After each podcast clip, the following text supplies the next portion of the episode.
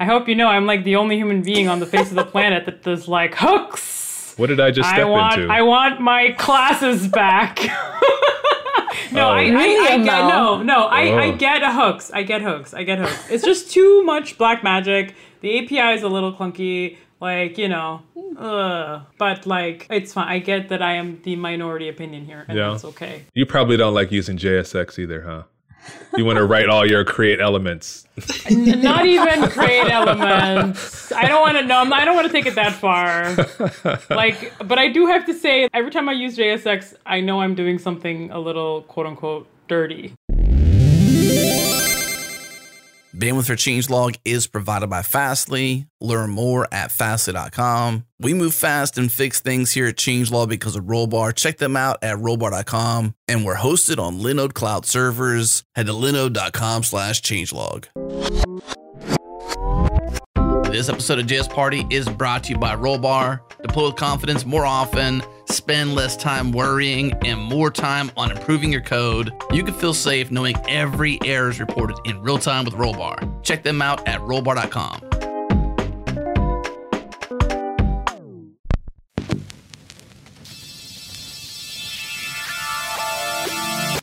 Welcome, everyone. You're listening to JS Party, a weekly celebration of JavaScript and the web. Help us spread the word, and we'll help you dress to impress with some JS Party swag. Leave us a five star review on Apple Podcasts, blog about the show, or personally recommend it to a friend, and let us know by emailing jsparty at changelog.com. On November 1st, we'll select all emails, order by random, limit one, and ship you that free shirt. Okay, let's get into it. Hey, it's party time, y'all.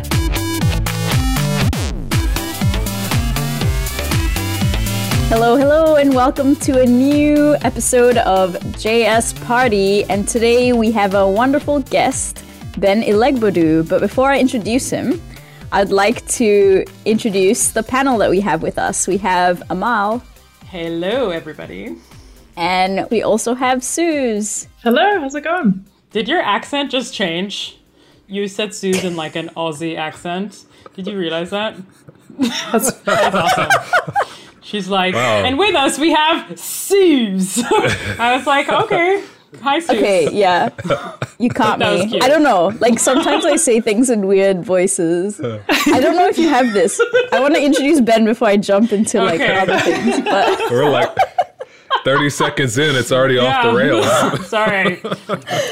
um, I grew up in a culture with different people from different like backgrounds, so I code switch a lot. Like I do the same thing Same here, because I grew here. up in Oceania. So yeah, Yeah. So my English now is actually not the English I speak at home. Anyway, um, and with us today we have Ben Ilegbodu. What's up, Ben? Hello, everyone. Hi, y'all. Ben. Thank you for having me. Glad to be here. Yeah, we're psyched. Before we dive in, well, we already sort of did. Yeah, we did. We dove deep, yeah. Yeah, we start very deep. Would you care to introduce yourself just a little so people know who you are and what you do? Sure, yeah. So, like you said, I'm Ben Ilegbodu. Uh, I am a principal front end engineer at Stitch Fix. So, most of you have probably heard of Stitch Fix. Hopefully, you've used Stitch Fix. But for those who haven't heard about us yet, um, we're online right now focusing on clothing service. So, we combine uh, engineering and algorithms and a human stylist, put them together to get you uh, great clothes at the timing of your choosing. So hopefully we can make you more stylish over time is the plan and you not have to spend time clicking around on a site trying to find something that fits. So that's Stitch Fix. I'm a front end engineer there, so I focus on our platform team. So not our features, but actually making the other developers awesome and the features that they build awesome. So working on our design system, which is in TypeScript. We'll be talking about that more and React. And then also focusing on kind of the back end of the front end or front end DevOps, aka DivOps, as I like it. Oh. Not Divya, not oh. Divya Nice. Ops, but DivOps. Yeah, new term. I, I like this. Div ops. Yeah, a friend of mine coined it, and I've just been trying to broadcast it everywhere. Yeah. So that's your your Babels. Making making fetch happen. Yeah, your Babels, your Webpacks, your ESLint configs, all that kind of stuff to make your site work. Focusing on that as well. That's awesome. I think Yeah. we can just dive straight into it because you talked a little bit about React and TypeScript, but I think what mm-hmm. would be useful is like we're going to start just talking about TypeScript and then from there we can move to like how it adapts to React. Mm-hmm. But for the first segment, I think we just want to talk about the TypeScript ecosystem because we know y- you've been working a lot with TypeScript and this is obviously a very loaded question, but Okay. like what do you think from your perspective is the biggest like benefit to using TypeScript in a project? I think the biggest benefit is communication. So you no longer have to go and look at some code and figure out, oh, what's the shape of this object that it takes? Or does it take a number and a string or just a number? Or does it take three parameters or two parameters? Like all those kind of things that you have to figure out, TypeScript will enforce and let you know those kind of details. So that's half of it. The other half is just preventing bugs. So like, oh, this thing can be undefined in a certain case, but you know, I know what I'm doing, so I'm sure it's always going to be defined. But you know, that's not always the case. You know, our Bugsnag or Sentry reports tell us otherwise. So it helps with those sorts of situations to make sure you do your proper checks and, and things like that. So it's both the typing as well as the kind of catching of our code. Mm-hmm. Has Stitch Fix always used TypeScript, or is this something that was introduced a little bit later? Or because I know that Stitch Fix is not like a super super old company, so it's possible that Yeah. that's how it started. So I basically came and was like, TypeScript. It was you. fo- folks were like, we don't use TypeScript here. And I was like, well, let's just see what it, you know, what it'll look like. So I did a, I guess a prototype or proof of concept in our React component library. So I Oh. said, you know, if we ever move to TypeScript in React, we're going to want that component library to be in TypeScript because that'll be super helpful. So let me try it in there and see how it works. And, you know, slowly but surely people have uh, seen the benefits. I did a whole workshop in it as well to kind of open people's eyes to what it could be. So, yeah, that was the process. That- that's really cool. So, was it easy for you to slowly adapt TypeScript throughout your JavaScript code base? Like, were you able to do it incrementally? Yeah, it's been incremental. So I did it from scratch in the component library. So I was building the component library from scratch. So that was nice. Did the workshop, people were excited, and then a team decided to do it in one of their features. So they kind of all mob programmed on uh, a PR, and each one of them had to change a file over to TypeScript so they could all feel comfortable doing it in that PR. Then they merged that PR, and now as they uh, go through other files, they convert over to TypeScript. So it's been incremental. I never suggest whole rewrites because that's not beneficial to anyone, really. So Let's throw out the baby with the bathwater, right? yeah, um, no, that's like such a great strategy. I love that you all were like collaborative and like everyone made that mental model shift. Like, so here's something you know, take something Mm-hmm. you know, and now write it in this other language. And so the delta Yeah. is like the language, and you know, and you're like learning all the things along the way. Um, Yep. That's a really great strategy. Uh, I think the folks at Airbnb recently open sourced TS Migrate as well, which we'll link in the show notes. But it's a it's Sweet. just a yeah, which is uh, TS Migrate takes your JavaScript code base using ASTs, just kind of makes you know makes it functional TypeScript. Um, I'm not Mm-hmm. sure like. I haven't looked into like how readable or like what the what the what the bugs are, what the deltas are, what the support, you know. But like my guess, you know, it, f- from my understanding, like they were able to use it pretty effectively inside of Airbnb, Nice. and um, you know, and, Nice. and they're pretty big on code quality there. So, you know, yeah. That's interesting. yeah, it is super interesting. TS dash migrate um, on GitHub. I guess before we kind of like maybe jump into like the TypeScript love train, I kind of want to like talk a little bit about some of the controversial things. So Okay. you know, there is get the- 'em you out know- early. Yeah, get them out early. Get them out early. Right. Like so TypeScript like definitely is I I would see it as a superset of JavaScript at this point, you know. Um, everything in JavaScript should work in TypeScript. Um, everything in TypeScript obviously doesn't work in JavaScript, right? Different Right. compiler. But there are some like they kind of did go off the rails initially. There are feature there were features that in TypeScript that really never made it into JavaScript, and there's some non-JavaScripty things, you know, and now I think they've kind of committed to staying with ECMA, like, and, Yeah. you know, which is great, but they kind of left those other things in. And so it just kind of creates this murky kind of a language for me. So I'm just, you know, do you have thoughts on that? Like, and if that's been challenging for you? Yeah, I mean, so the flip side is that the majority of the stuff they did come up with actually made it into ECMA, so classes and things like that. So they were really pushing the needle in some respects. Um, but yeah, there are things like enumerations and interfaces, especially, which mm-hmm. are mm-hmm. really core to TypeScript, which I don't know what the plan is if, if that's ever going to be in, in JavaScript. But I think it, it works out okay because th- there is a confusion though, because especially with interfaces versus types, you can define an object in two different ways with the interface mm-hmm. or with the type. And even in their docs, it's really confusing as what's the difference between one or the other. And whenever I talk about TypeScript, that's always the first question. Like, should I use an interface? Should I use a type? What's the difference between the two of them? And I'm like, hmm, 99% of the time, maybe 95% of the time, there's no difference. So it's already like a confusion right in the beginning. Yeah, I'm for me like this is exactly why standards bodies exist, right? Yeah. It's like they things take a long time because they're well thought and they think about the present, the back compat and the future story, right? Mm-hmm. And so when you have a bunch of folks like going off in their own and like we're going to make a thing, right? Like sometimes you're solving solved problems, right? Yeah. um, and and you're potentially creating weirdness in the language, right? So language design is its own art, and there are people in the TC39 community that specialize in language design, you know, that aren't implementers or browser or web developers, right? They're just like.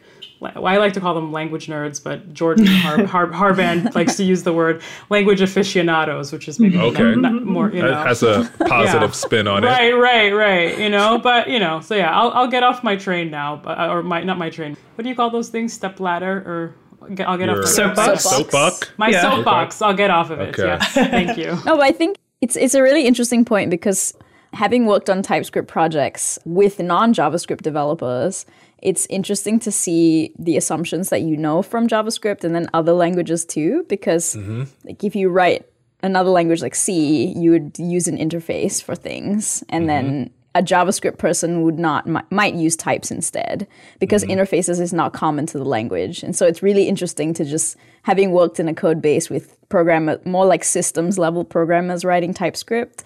They write TypeScript at a totally completely Oh, yeah. different level Yeah. than a JavaScript engineer because I'm like Yeah. I think I know TypeScript, and then I'll work with like a systems person on a TypeScript project, and I'll be like, I have no idea what you're writing because they would do like various bindings. So Do they create their own custom types?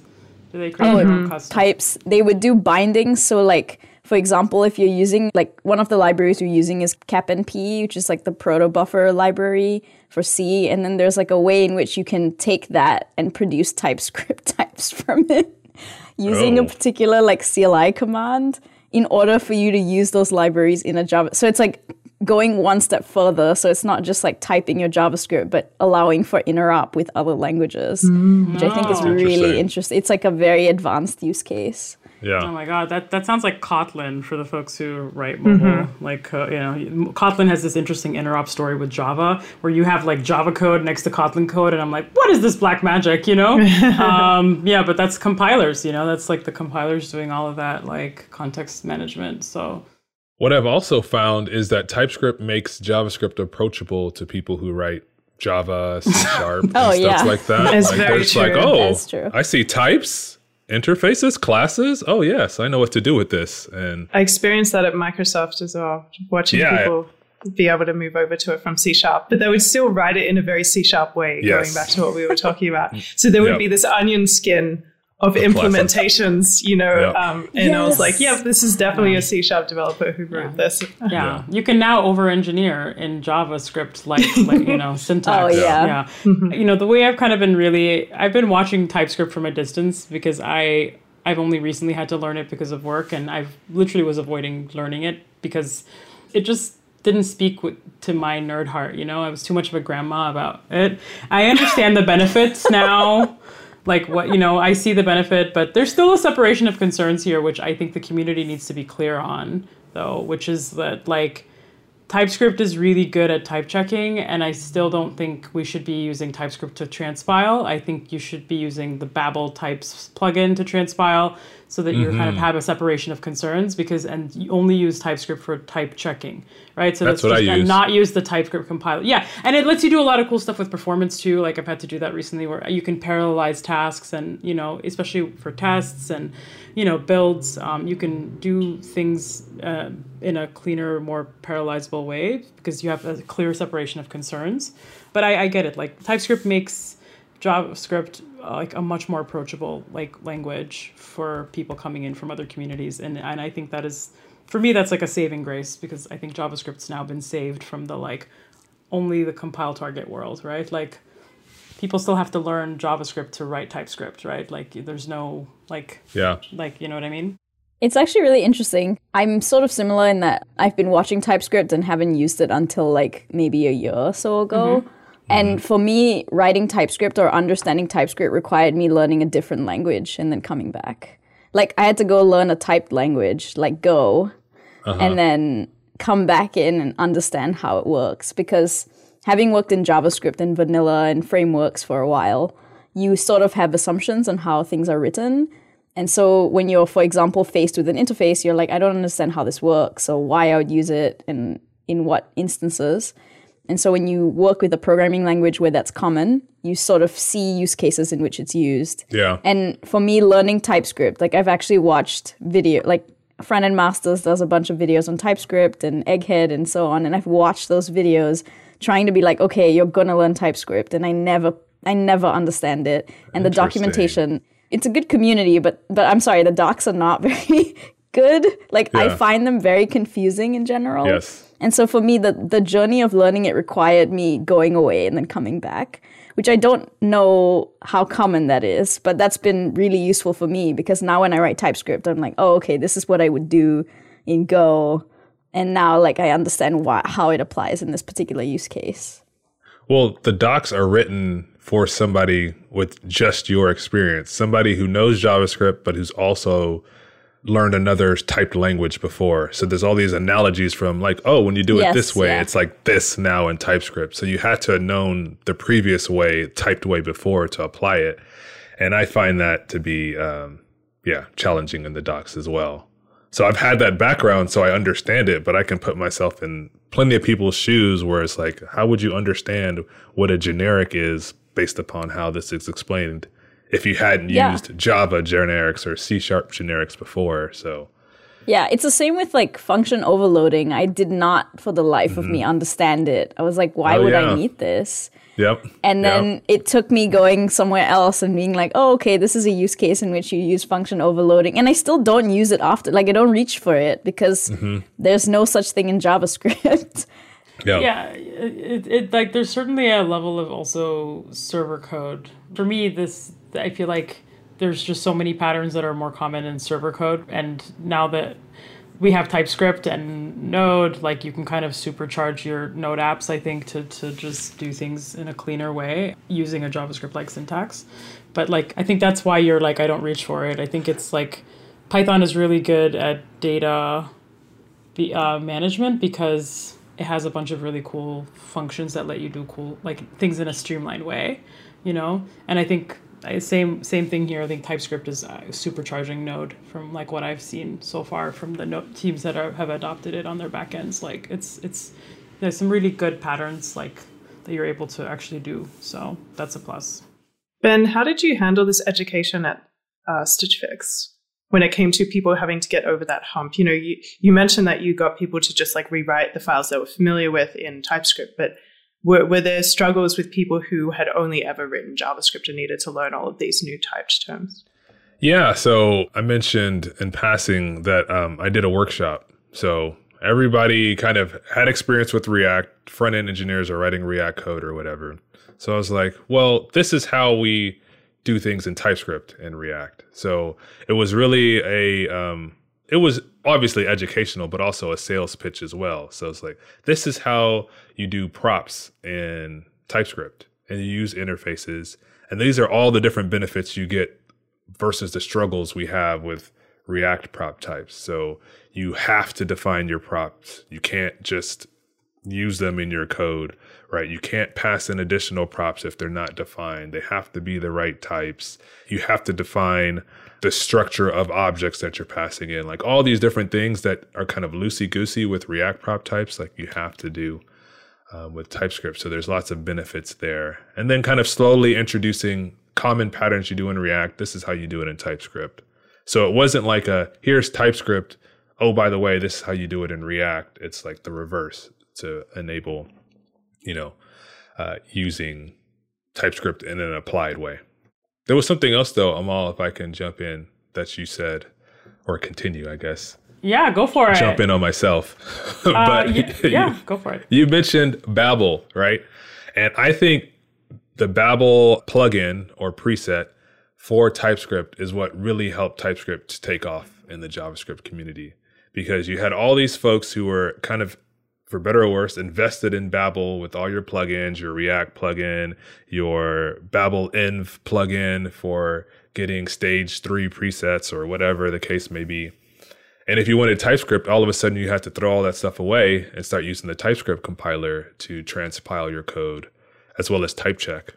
Well, once they added that plugin, now you could use TypeScript in Babel in your own ecosystem. Just add in the plugin and everything else is the same. And then you use the TypeScript compiler for actually type checking. So I think that was super helpful for adoption in the community. And that's the approach I, I tell people to use. Babel is just a better transpiler, in my opinion. Yeah, it is because because that's what it's good for, right? That's what it's it's designed to do well, and like it, with the Unix philosophy of do one thing well, right? Like, Mm-hmm.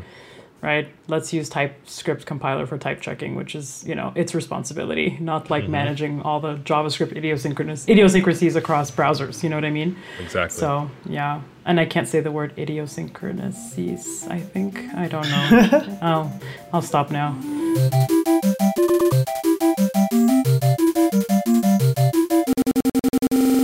Whether you're working on a personal project or managing enterprise infrastructure, you deserve simple, affordable, and accessible cloud computing solutions so you can take your project to the next level. Simplify your life with Linode's Linux VMs to develop, deploy, and scale your applications faster and easier.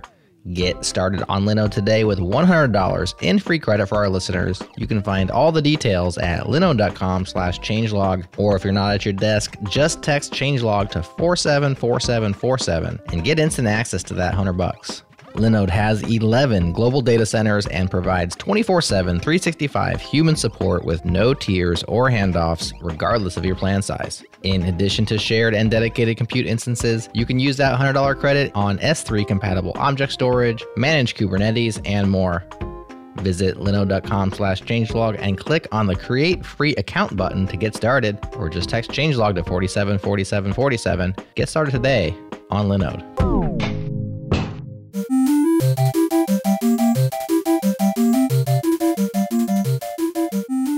So Ben, yes. yeah, Babel, TypeScript, like it's the magic of the open source ecosystem that like I think lets this cool kind of synergy of like improvements incrementally happen at an enormous scale. Like it's amazing, right? How the npm ecosystem has changed our worlds um, as engineers writing JavaScript to be specific. Um, but I'm I'm curious, like, you know, you have millions of packages written in JavaScript. I don't, but the community does. Yeah.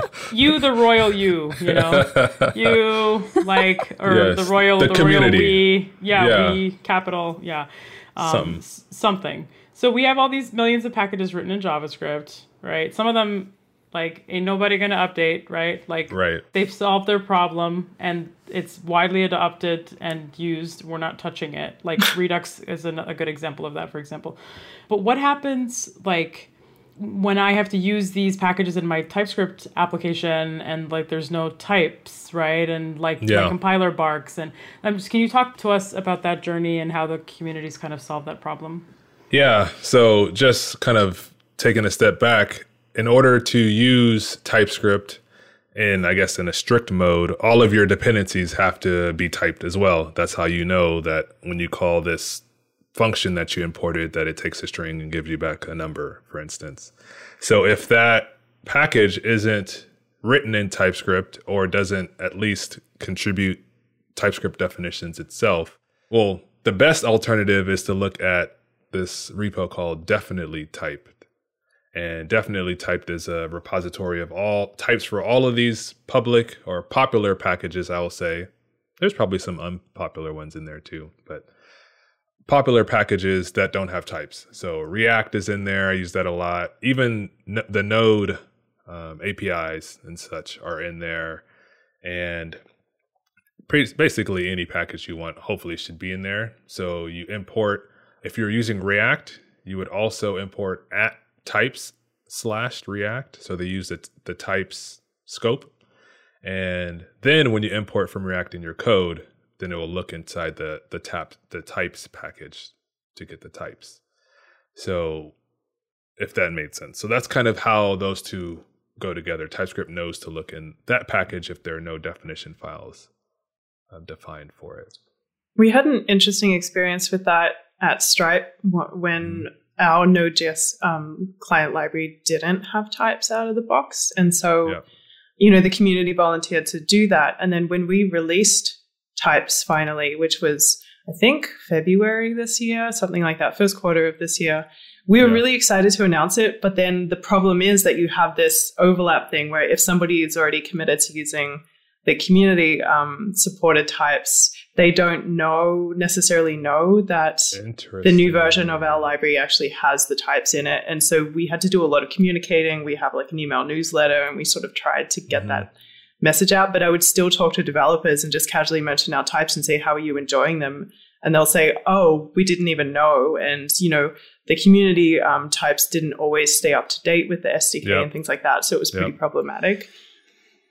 Yeah, well, I've seen, I don't know how this is done, but I've seen some packages where, oh, maybe that's what they do. So the the at types package, so yours would be at types slash stripe, let's say, for, mm-hmm. I don't know what the actual name is what they would do is they would have a message in the package when you install it that says, well, the real package has type definitions now, so this package doesn't do anything anymore. You don't need this types package anymore. So maybe that's something that the community can do is update that one to say it's a no op. You don't need this anymore. And then now everything can come from the the main one. Yeah, I mean, to me, it sounds like we need two things here. We need a deprecation model for the community types. Yeah. But one that has some notion of like version and uh, like understanding at what point in the version is this deprecated, right? Like if you're using an older mm. version of Stripes SDK, you still you need, need this right yep. and so and i think in order to kind of communicate that back i think it would be great for packages to maybe maybe we need like a, a key in the package json that's like using types mm-hmm. you know and like if the package is using types then the community at types deprecation model would pick it would say like you know if you're using this version like i don't know so there is a key there's a way to do this is what i'm, I'm trying to say we just need a standard you know there's a key in your package that mm-hmm. says you're using types because you point to your types in the package JSON yeah. of your package. But the problem is that community types doing that association, that deprecation yeah. model, like that yeah. doesn't exist. I can open an issue for this though. I think it's worth opening an issue on and discussing this. So you have the power. yeah, I am. You know, you know why I have the power though. I think this it's worth noting. The definitely types uh, repo is super open governance. Okay like our team at Indigo, like we just extended it for we added idle to Mapbox because you know we need we started using that and we updated the types. It's like they have this very open pull request workflow. Uh, mm-hmm. Uh, it's pretty great. We'll, we'll link it in the show notes, but it's all a lot of there's a lot of robots involved. Let's put it that way. You nice. know, in in managing PRs and changes and like releases. So it's really cool. Okay. Cool. Yeah. So I had this whole talk about creating the perfect package repo. And mm. what I suggest is if you are going to provide TypeScript types, that you write your library in TypeScript. Because the worst is writing your t- uh, library in JavaScript and then trying to type it correctly with TypeScript. Like mm. like Suz was saying, like there's mm-hmm. going to be this uh, incompatibility. You'll make mistakes, and the worst thing is having bad TypeScript types for your package. I'd rather you yeah. have none that have bad ones. So yeah, it's just easier if it's written in TypeScript and they get auto generated and everything's good. Yeah, I know, but I mean, I don't know if it's fair to force TypeScript on people, though, right? Like, let's be honest. Like, this is where I get upset about TypeScript because I feel like we have created some additional burden for maintainers, you know, and like maintainers who I don't know if you look at the most popular packages in the JavaScript ecosystem, like they are a lot of them are written in ES3 just so maintainers don't have to worry about the back compat issues Yeah. with using arrow functions. You know what I mean? It's one less thing for them to maintain. And folks like even Jordan's, um, like he's very lean about like what fancy new JavaScript features he's going to use. Like he's intentionally restrictive, right? So that he has less to maintain. Yeah. Uh, and doesn't have to transpile and this and add a bunch of tooling into a, like a like a library you know i feel like typescript great for applications great for some packages if you're willing to do them you know if you you're okay with having a compiler and all that jazz you know but like it's the expectation on the community's part that i think is you know sometimes can be burdensome for maintainers you know Well, that's my point. I'm saying like it's either you write your package in TypeScript, that's my preference, or you don't provide TypeScript definitions at, at all and you let the community create the types in DefinitelyTyped. if you have a package written in JavaScript, ES3, whatever, also trying to provide TypeScript definitions, usually that person is not that great at TypeScript. That's why they didn't write it in TypeScript.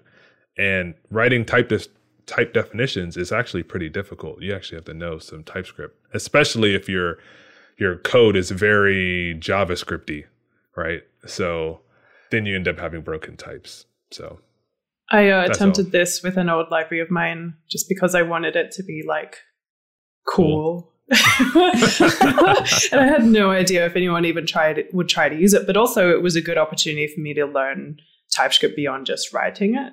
And what would it be like to retrofit a types file that you manually produce? I found it really, really interesting exercise, but at the same time, I was so scared that there would be something subtle that I messed up that I ended up not merging it. Um, so I definitely relate to what you're saying there. And yeah, I'm assuming that because none of my libraries are actually popular because they're incredibly niche, I'm assuming no one's put anything in DefinitelyTyped for that specific hardware library either. So, you should check. Maybe, Maybe. you never know. I mean, it starts with A, so I don't have to scroll too much down the list Yeah. when I'm doing my my GitHub tree search.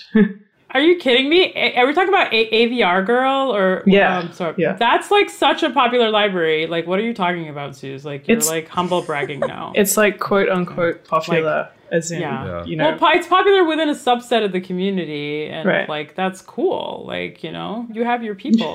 You I appreciate it. You're welcome. it was a very interesting exercise just because of all the interfaces and everything in that library because like i definitely used tried to kind of rewrite it at some point in typescript just because it can benefit from it has so many different ways to i guess express the microchip that you're trying to flash that the interfaces would actually be very helpful for catching Yeah. subtle subtle problems Yeah, Yeah. yeah. Actually, can I, Divya? Can we take a very minor segue to Suz? Yeah, for- yeah. So, Suz, can you tell the community about like that one time you like revolutionized how bug reporting like works or should work for AVR Girl? I know this. I know the backstory here. So, and I think people should hear it because it's kind of amazing. Let's hear it. i need to make sure that service is still up and running i put it in azure a long time ago and now i have to check on Oh, it no, eh, it's okay. That's it's fine. so AVR Girl is usable on the command line. And so I didn't usually get very good quality bug reports, and it was really hard to get, I guess, reports that weren't necessarily bugs either. Just to see did, did it work with this microchip? Did the library also work on this operating system? And you know what was the error message if there was one? So I ended up making just a secret hidden command, not so hidden, but just not really like functional for you to get your work done but it was called test pilot. So if you ran the command line um, AVR and then test pilot, it would basically pop up a browser, ask you to authenticate with your GitHub account, and then you could run a bunch of diagnostic tests. So you would plug in an Arduino, tell it what type of Arduino it was, uh, and then basically there was a backend node process that could sniff out what operating system you were on, what version of AVR Girl you were using, um, and what version of Node.js you were using. And so it would try to kind of do a bunch of stuff with the chip and then generate a report and you could anonymize it if you wanted to. I just mostly use GitHub to avoid like spam um, Yeah. more than anything. And then it would basically go into a database and email me when I had a fresh report. That actually did help me smoke out a lot of bugs with the system. And I ended up with basically, you can create GitHub issue templates, but not everybody fills them out. Whereas this Nope. was a very terse and in a database. So I could perform all kinds of analytics on what's the most popular operating system that people are using Test Pilot with and what's the most common error that's coming out of it and things like that, which was really, really helpful. hmm Yeah. So I'm assuming that types would, would help me probably avoid some of those errors, but we would see. Yeah, yeah, no, that's amazing. But you would you would be actually be able to know that because you know you can tell what version they're using, and when you when you introduce types, did the bug reports for go go down in some Tot- ways, right? yeah, like yeah. yeah, No, that's so cool. And then you also had this community badging thing, like where you eh, for people who reported a bug got a badge, and she, Oh, like, yeah. you, she kind of used the like social credit of like It was so over badges to Gamification. I thought it was really cool, and I just wanted to like say I thought it was like super revolutionary, and you're freaking amazing. So Thank like, you. That's cool. You should tell that story more often. So I don't, you know, like it's a good story to tell. Like I appreciate that. yeah, Thanks. you're welcome. All right, so back to you, Divya. No, no, no. This is a really good like discussion as to like how TypeScript can sometimes help with certain things and mm-hmm. sometimes is. it doesn't. Thanks for bringing it back to TypeScript. That's great. yeah. Full circle. Yeah. Thank you.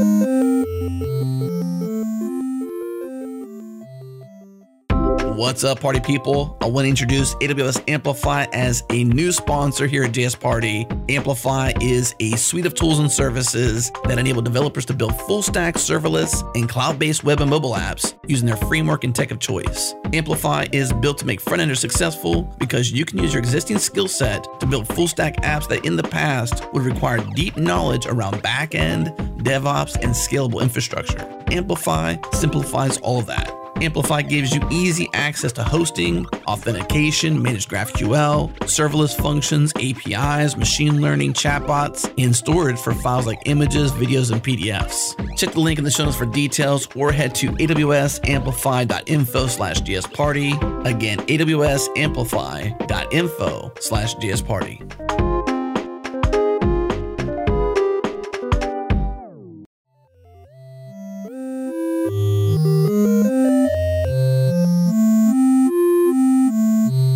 TypeScript is really useful for like many things, and like one of the things that Ben you work on a lot is the integration of TypeScript and React, because that's a the framework of your choice. Yeah. I have no idea, like, because I don't use React anymore, what the general like adoption rate of TypeScript is with React. Can you speak more to just like the general ecosystem of TypeScript within React? Hmm. That's a good question, actually. I think there's a lot of interest in using TypeScript with React. So a lot of people want to understand, like, is it worth the effort? Because there's definitely a learning mm-hmm. curve with TypeScript. We've already talked about that. So, like, what benefits do you get out of it? So there's a lot of interest. I'm not sure how many people are, you know, applying it into their apps yet. I haven't got a sense of that. But there's definitely a lot of interest and I believe a lot of benefit in using it in React. So I know that TypeScript is like mandatory in Angular, right? But for React, there's there's a lot of interoperability with um, React as well, TypeScript and React. So there's a lot of benefits that you get, like I was mentioning before, with using TypeScript in React. A lot of it is on the props because in React, basically props are just an object that's passed to a function and TypeScript knows how to do that very, very well. Mm-hmm. So you end up getting basically piggybacking a lot of what TypeScript does well and improving React that way. And similarly, like a lot of the hooks and stuff like that, they're just functions that mm-hmm. React is calling, and TypeScript knows how to do that very well too. Controversial functions. I hope you know I'm like the only human being on the face of the planet that does like hooks. What did I just step I want into? I want my classes back. no, Oh. I, Really, I, I get Amal? no, no, I, I Oh. get hooks. I get hooks. I get hooks. It's just too much black magic. The API is a little clunky. Like you know, uh, you know. But like you know, it's fine. I get that I am the minority opinion here, and Yeah. that's okay. you probably don't like using JSX either, huh? You want to write all your create elements. Not even create elements. I don't want to know. I don't want to take it that far. Like, but I do have to say, like, I every time I use JSX, I know I'm doing something a little quote unquote dirty. You know what I mean? Oh. Because it's Oh. like writing my HTML and JavaScript uh, that's not actually real HTML either. Like because there's like certain things you can't do in Yep. JSX that you can do in HTML and and so you know that's the thing like that's the, the the delta so if we could just get rid of that delta i'd be okay about it because then i could just pretend i'm using string templates you know That's the whole point. there is a They're delta not string templates. well, no, no, no, no, no. Uh, sorry, I meant like um, tag template literals. Like I to Oh, be specific. yes. Sorry, you know what I mean? Yes. Like Yeah, yeah. Uh, yeah, yeah, yeah. That then I'd be like, all right, I'm actually using JavaScript to create my HTML, but it isn't even HTML. We're creating like it's like some cousin of it. So, but anyways, I'm segueing. I'm sorry. Uh, you, you were saying you were talking to us about React and TypeScript. Yeah. What was I saying? Oh, yeah. I was talking about the wonderful, wonderful hooks and how those are uh, functions and, you know, easy to type. Um, Yeah. So, yeah, there's just lots of, lots of, Thanks for the lots trolling. of benefits, uh, I think, with TypeScript and React. So, you know, I always say React is, and the community likes to say React is just JavaScript, quote unquote Yeah, I've said that Yeah. before. since it's just JavaScript, TypeScript, um, it benefits a lot from TypeScript. Mm-hmm. It's kind of what it is. So a lot of your interface with components is props, so it helps there. But then just a lot of code you write is beneficial, as well as Visual Studio Code. So there may be other editors that have great TypeScript integrations, but the integration between TypeScript and Visual Studio Code is just amazing. The auto mm-hmm. completion, all of the inline error messaging, like I could write a whole app as long as I didn't care what it looked like, I could write a whole app without having to leave my editor just because of all of the information that it gives me. Has anyone ever been able to use Visual Studio Code without their fans spinning though? Like, I'm just curious because like that's the one issue I really have with it is like performance. Really? Yeah. maybe- Interesting. Yeah, I don't know. I had this issue with Atom, but not much with VS Code. Yes, I mean, the only time that my fan runs is if I have it in a dev container, and Okay. then that's because that's like basically Docker running in Visual Yeah. Studio Code and running Right. all kinds of things. Right, right. It seems though that like VS Code plus TypeScript plus React, and then with the possible like backend Node JS debugging, it seems like the perfect kind of ecosystem. And given that Microsoft created VS Code, the tight coupling to TypeScript support, things like that, must make it a really world class experience. Yep. Is that kind of the recommended way at Stitch Fix, Ben? Yeah, yeah. So basically, I have this thing where anytime I pair with someone, pair program, I'm like, you know, VS Code exists as an editor. And you know it does this, and you know it does that. Like, and I just try to, you know, gently suggest, hey, you know, why don't you use VS Code?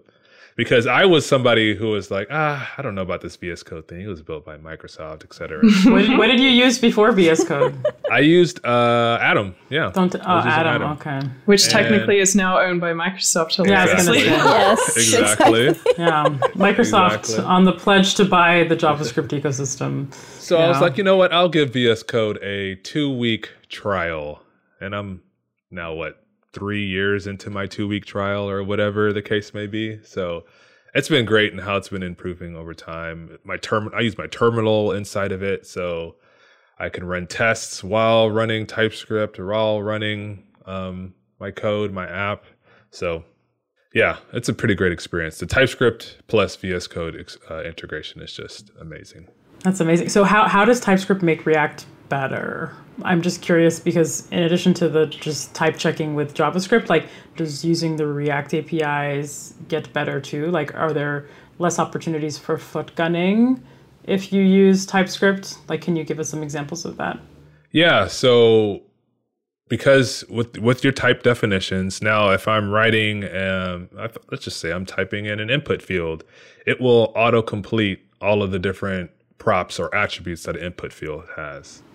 Um, I have an on change handler for my input field, and I get back a, an E, right, the event, and I say E dot, and it auto completes. What are all the options?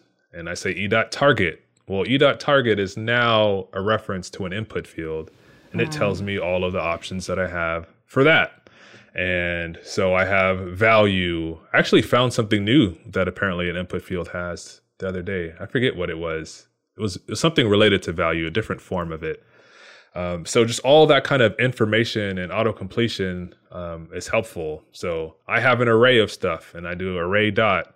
It's like, okay, map. And then inside of that, it tells me the first element is the first item and it's of the right type and what I can do to it. So it's like all these kind of micro helps. So it's not one big, huge thing like, oh, this has changed the world. I couldn't do React before that.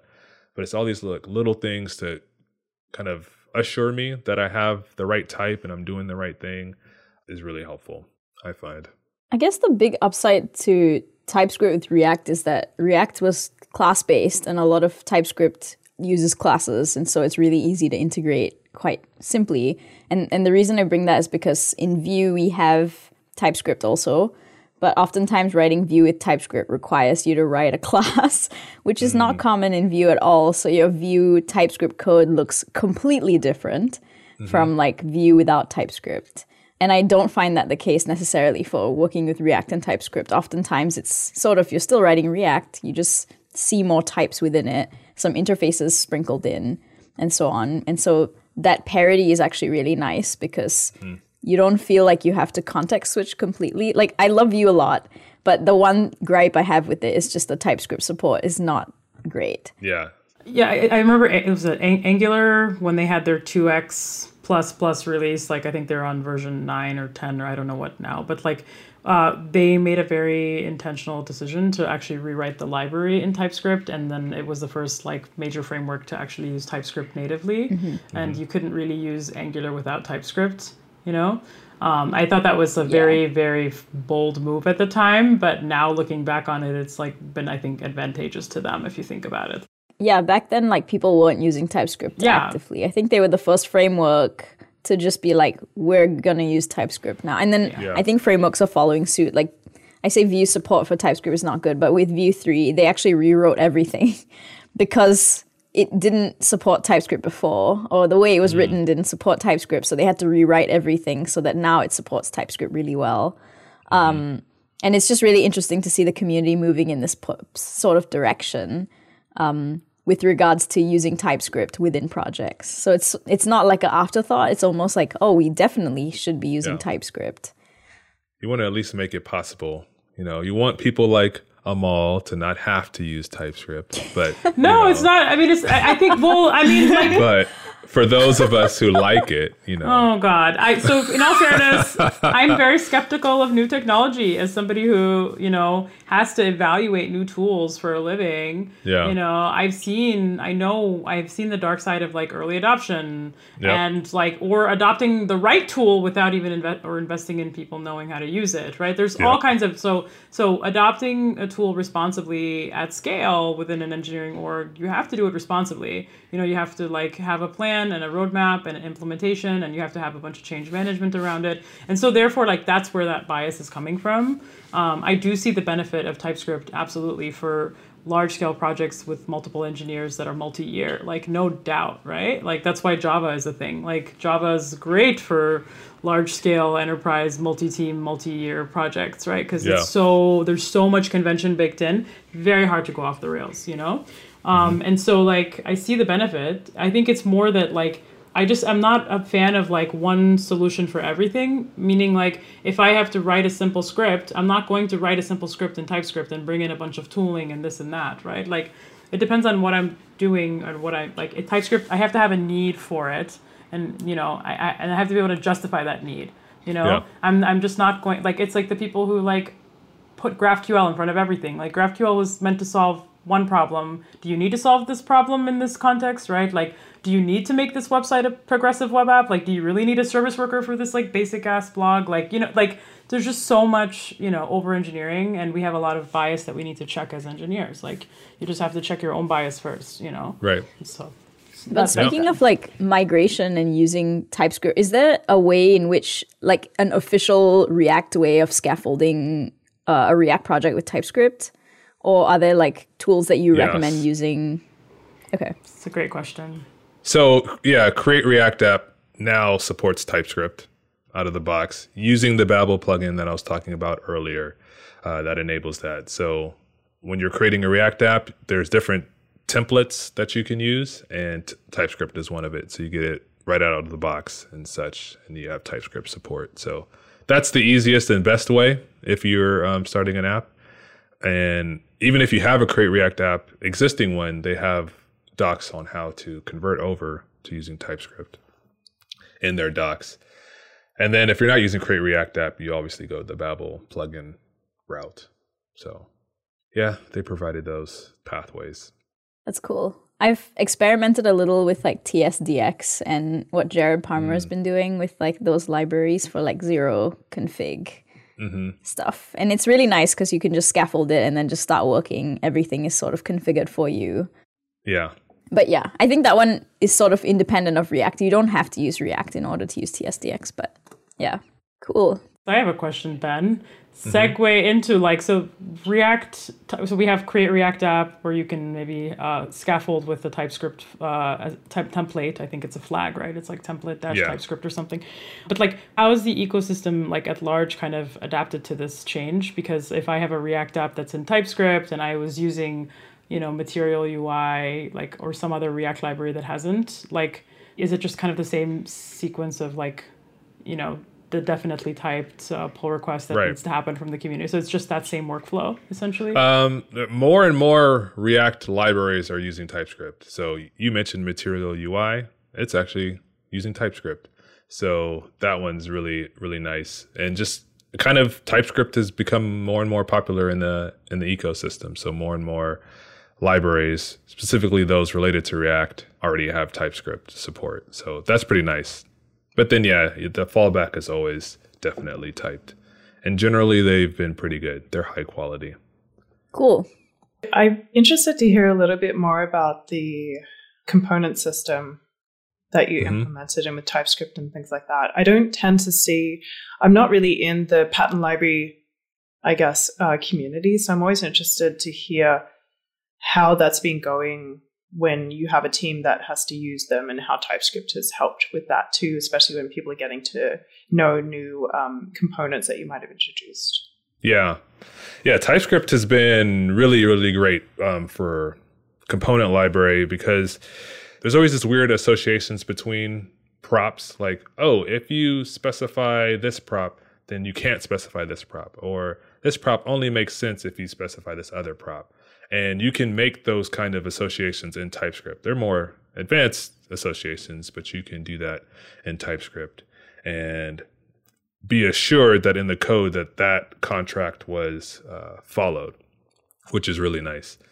And then um, one thing that I've borrowed from Material UI is this concept that root element can be changeable, I guess. So it's called uh, I forget what the term is, but it's basically having an as prop for a component. So you can say, oh, I have this link component, but I can set as to be a span instead of being an A tag, for instance. So now I'm able to have a link component and it has all of its props. But then if I change the underlying tag, now my component supports all the props of that underlying tag as well. So I could make it a label. I could have a text component and then make it a label tag. And now it supports htmlFor because I said it's a label as opposed to being an H1, for instance. And now I get all of the props and it's properly typed as well because of that association. So using things like generics for your um, components really makes all those sorts of things possible. You know, I have a generic list that you pass in a list of things and then you have a render prop to render out each individual thing. Well, uh, using generics, you can make the association that the item passed to the render prop is of the of a specific type based upon the items that were passed in. So kind of all of these weird kind of associations and contracts type that happen by convention or you have to just say in docs like this is how these things work you can enforce with typescript which happens a lot with shared libraries and stuff like that yeah That sounds really good. It even seems like that would be helpful with things like accessibility. So if somebody creates an image, it can immediately say that the alt prop is required or something Yep. like that, right? Yep, all those kind of things. Yeah. You have to enforce these other props. Yeah. So it won't compile unless you put it in, which is good. Yeah. It's the first step towards getting Yes. people writing high quality components. Exactly. Exactly. I like the composability of what you just mentioned too, that you're you're basically being able to base things off different root elements. I never really thought about creating, I guess, that kind of flexibility in a component library. That's very cool. Yeah, it's like that just that feature saves so much of configurability of like, oh, I wish this thing was a different thing or I need it to be this. It's just like, okay, just change whatever type it is underlying and do what you what you need to. Just just that. It was a great thing that Material UI did, and I definitely copied it. It's good to copy patterns that are, you know, battle tested. Um, and that Mhm. sounds like a very highly valuable one. I would say that this is one of the big, I guess, like reasons why you would want to use types. I think that that just sells itself right there. mm-hmm. Mm-hmm. I agree. Awesome. Yeah. I totally agree with the composability point, and I didn't even think much about that as well until you mentioned it, but that makes a lot of sense with regards to. Because then you don't necessarily have to think about all the possible types that this particular component will, or the different use cases that this component will be used for. You're just like, oh, here's a generic, and then you can just like change it if you'd like. Yeah. And the nice thing, it's still type safe because normally you'll just say, oh, I'm just going to take all these props, assume they did it right, and pass it on to the underlying element and hope they didn't pass anything that the element doesn't support. But if it's typed such that I know, well, TypeScript knows what that underlying element's supposed to be, but it's generic, then depending on if it's a span versus a, a label versus whatever, the supported props changes, but it's always going to be type safe. So if I say it's a label, I can't pass in an href, or if I say it's um, you know one other tag, I can't pass in something else. So that's the benefit. It's really really hard to type though. Uh, so the TypeScript like gymnastics you have to do to make that work is really hard, but like once it's in place, then it's it's nice. Yeah, I think there have been times when I've had to like. I, I this is with a separate compiler I was writing for, but it's sort of like you're just trying to appease the compiler sometimes, Yep, yep. just like writing around it. I mean, Yeah. within TypeScript, you don't really get into that kind of situation too much because oftentimes the advanced use cases are not as common. It's sort of mm-hmm. like this one edge case that you work with in which you have to like do this sort of dance with the compiler. But most of the time, Yeah. it's fairly straightforward. Like you understand based on the error that you're getting what you have to do. I would say that still happens in TypeScript. Like I'm gonna be honest. Interesting. Okay. like I find myself I'm developing TypeScript, not developing my app. I'm developing ah. TypeScript, trying to appease it. But a lot of that happens when I have existing JavaScript that I'm trying to convert to TypeScript. So Yeah. I basically wrote it in a loose way that is either not typable or really, really difficult to type. So one thing I suggest to people is that when you are choosing to adopt TypeScript, you're choosing to make your code more strict. So you may have to change how your code is written in order to support um, hmm what you're trying to do. So if you start from TypeScript from the beginning, then it's not going to let you do some things right off the bat, especially if you have the VS Code integration and it's complaining as you do various different things. So yeah, it's difficult sometimes. And the TypeScript errors are, you know, they are cryptic. They're like hyper specific, which is mm-hmm. actually not a good thing in certain cases. You're just like, yes, what you just said in that error is correct, but that doesn't like I need to deduce some things or have seen this error 20 times to now know, oh, okay, that means I need to do X. For the more complicated cases, for the simple stuff, yeah, it makes they make sense. So it's all a learning curve.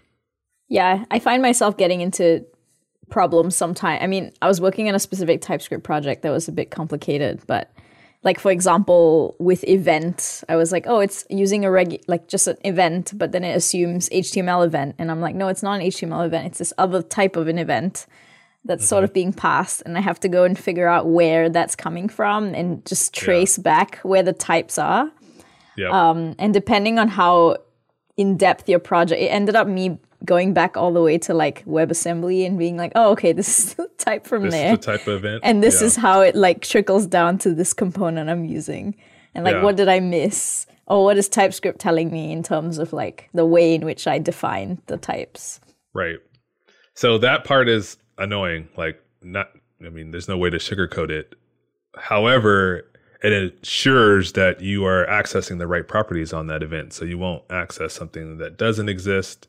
And it will, if you're in VS Code, once you get the types right, tell you what does exist, which is pretty helpful. So you don't have to go and find the docs and stuff many times. So, yeah, Yeah, I found that useful for user facing stuff. Like we were building a project for work and we're going to have users use that particular tool a lot. And mm-hmm. we didn't have types for it. And I was more or less writing examples for users to look at so mm-hmm. that they'll understand how to use it and found myself in like weird areas where I had to go back into the Rust code and be like, okay, what's the API? and then understand wh- how to write it in JavaScript. And I have deep context as to how this thing works, and I'm already struggling to understand like if I'm accessing the right thing.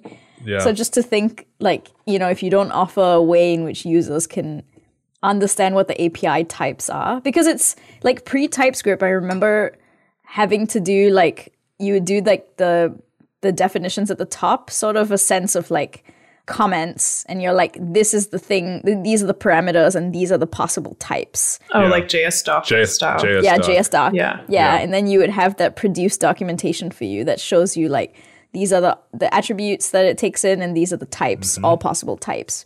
But it doesn't check it for you. You have to like go back to the doc and check every time to make sure that you're following it correctly. So yeah, with TypeScript and having automatic VS Code tell you these are things that are available, you don't like as you're typing it, you do like e dot, and then it's like here's all the possible things within that event object. Yep. It's so useful because it saves you so much time. Yep. Exactly. And one thing I will say is sometimes, though, I see people release something and think that there's no need to include documentation. There's nothing that frustrates me more than having to go and find the library on GitHub, click on the type Yes. definitions, and go through and actually find out how to use something. And I have to Yeah. do that much more often than I'm expecting to these Yeah. days. And and I, I, I get that people auto generate docs with types, which is very helpful. And so it's like kind of the bare minimum, right? Like Mhm. it's very terse, like JS docs. Um, but I'm also expecting to see examples as well. Examples. Um, and several Yes. examples. And I think, Divya, you touched on a really important point there where, yes, it makes it easier for you to basically provide the strict documentation, especially if someone doesn't use VS Code. For example, I use Vim and I don't like to clutter it up with lots of plugins. And so I'm generally not benefiting from the autocomplete in that way. But at the same time, you know, I'm an experienced developer, so I can grok documentation very quickly. And so just give me something to Yeah. go with. Um, and so I want to remind people that TypeScript can actually help you at least generate the docs at the bare minimum. So there's no excuse for doing it and making people splunk through source code. Yeah. I think you have to have two types of docs, and this is something that I've sort of tried to advocate for internally. That TypeScript gives you API docs, which is a very specific kind of docs. But if you want people to use a li- like it's a specific kind of person who looks at API docs and automatically uses the library and understands everything. But most users need example code to be like, okay, what are instances in which I can use this, like code snippets, let's say. And then I can sort of map that to the API doc. And the Exactly. API docs, I would say, is a reference. It's not really like a thing that you go to read what the thing does, because I'm like, your API tells me nothing about what your code actually or the, this library does. It just tells me how to use it. But I need to know like in what cases I would use it and like how it's been used before, the edge cases, and so on. Yeah, context is everything. Yeah. Yeah, there's actually um, an article, and I mentioned this in a talk of mine that there are actually four types of docs. Oh yeah, I think I watched that talk before. Oh yeah, there you was go. that was that JSConf Hawaii? it was. Yeah. Okay. Yeah. Yeah. Yeah. So there's the API docs, which are what we're saying um, is like the bare minimum that happens. The examples or recipes that is a, another form, which are really helpful. I think the two of those are the bare minimum, really. And then there are tutorials that really work, walk you through um, things. And then workshops, I believe, is the last one. So it's like all of those are kind of different forms of docs that target the different ways people learn. Because in my opinion, API docs are only really useful if you already know how the thing works. They don't really teach you how the thing works. So you need something else to kind of get you there. And then those API docs may make sense. So, yeah. Yeah, because API docs also send you down a rabbit hole sometimes. hmm Because as you you just keep clicking on the type to go down to like the actual It's so true. Oh, it's so true. and then understand what exactly you're trying to do. I've been in that rabbit hole so many times. Oh yeah. I wrote a VS Code extension recently, and there is the documentation there it needs a lot of help, and just so many, you know, holding down command and clicking on a on a type, and then having another tab open, another tab, another Yep. tab, another tab. Yeah. It's definitely my experience with that. It was not an enjoyable experience. Yeah. It's definitely an interest like an important thing to know for library authors. Mm-hmm. Yeah. Just like people who are yeah, that you might know how the thing works, but your users don't. So Exactly. Awesome. Is there anything else that we missed or that we should talk about before we close out? And before we close out, I wanted to just like give a shout out to where people can find you and that kind of mm-hmm. stuff. But Suz, do you have anything to add? No, that was all. But I would really like to know where people can follow up with Ben. Yeah, okay, cool. Yeah, so Ben, can you just give us a sense of like where people can follow up with you, where we can hear your talks? I know you're giving Yeah. mini workshops too or mini shops. Yeah. Yes. Like where can we find all this information? Yeah, so uh, you can find me mainly on Twitter. So my Twitter handle is BenMVP. I'm assuming that was why the the uh, JS Party edition was called Ben the MVP because you know, that is my handle. Uh, so Ben MVP on Twitter. My uh, site is also benmvp.com. So that's where you can find uh, all the past talks, videos of the talks, lots of blog posts. I like to blog about things that people ask me about a lot. It's all mostly about React. So sorry, Divya. Um, you won't find any Vue. I'm actually there. writing more React these days, so I'm moving Yeah. back in that direction.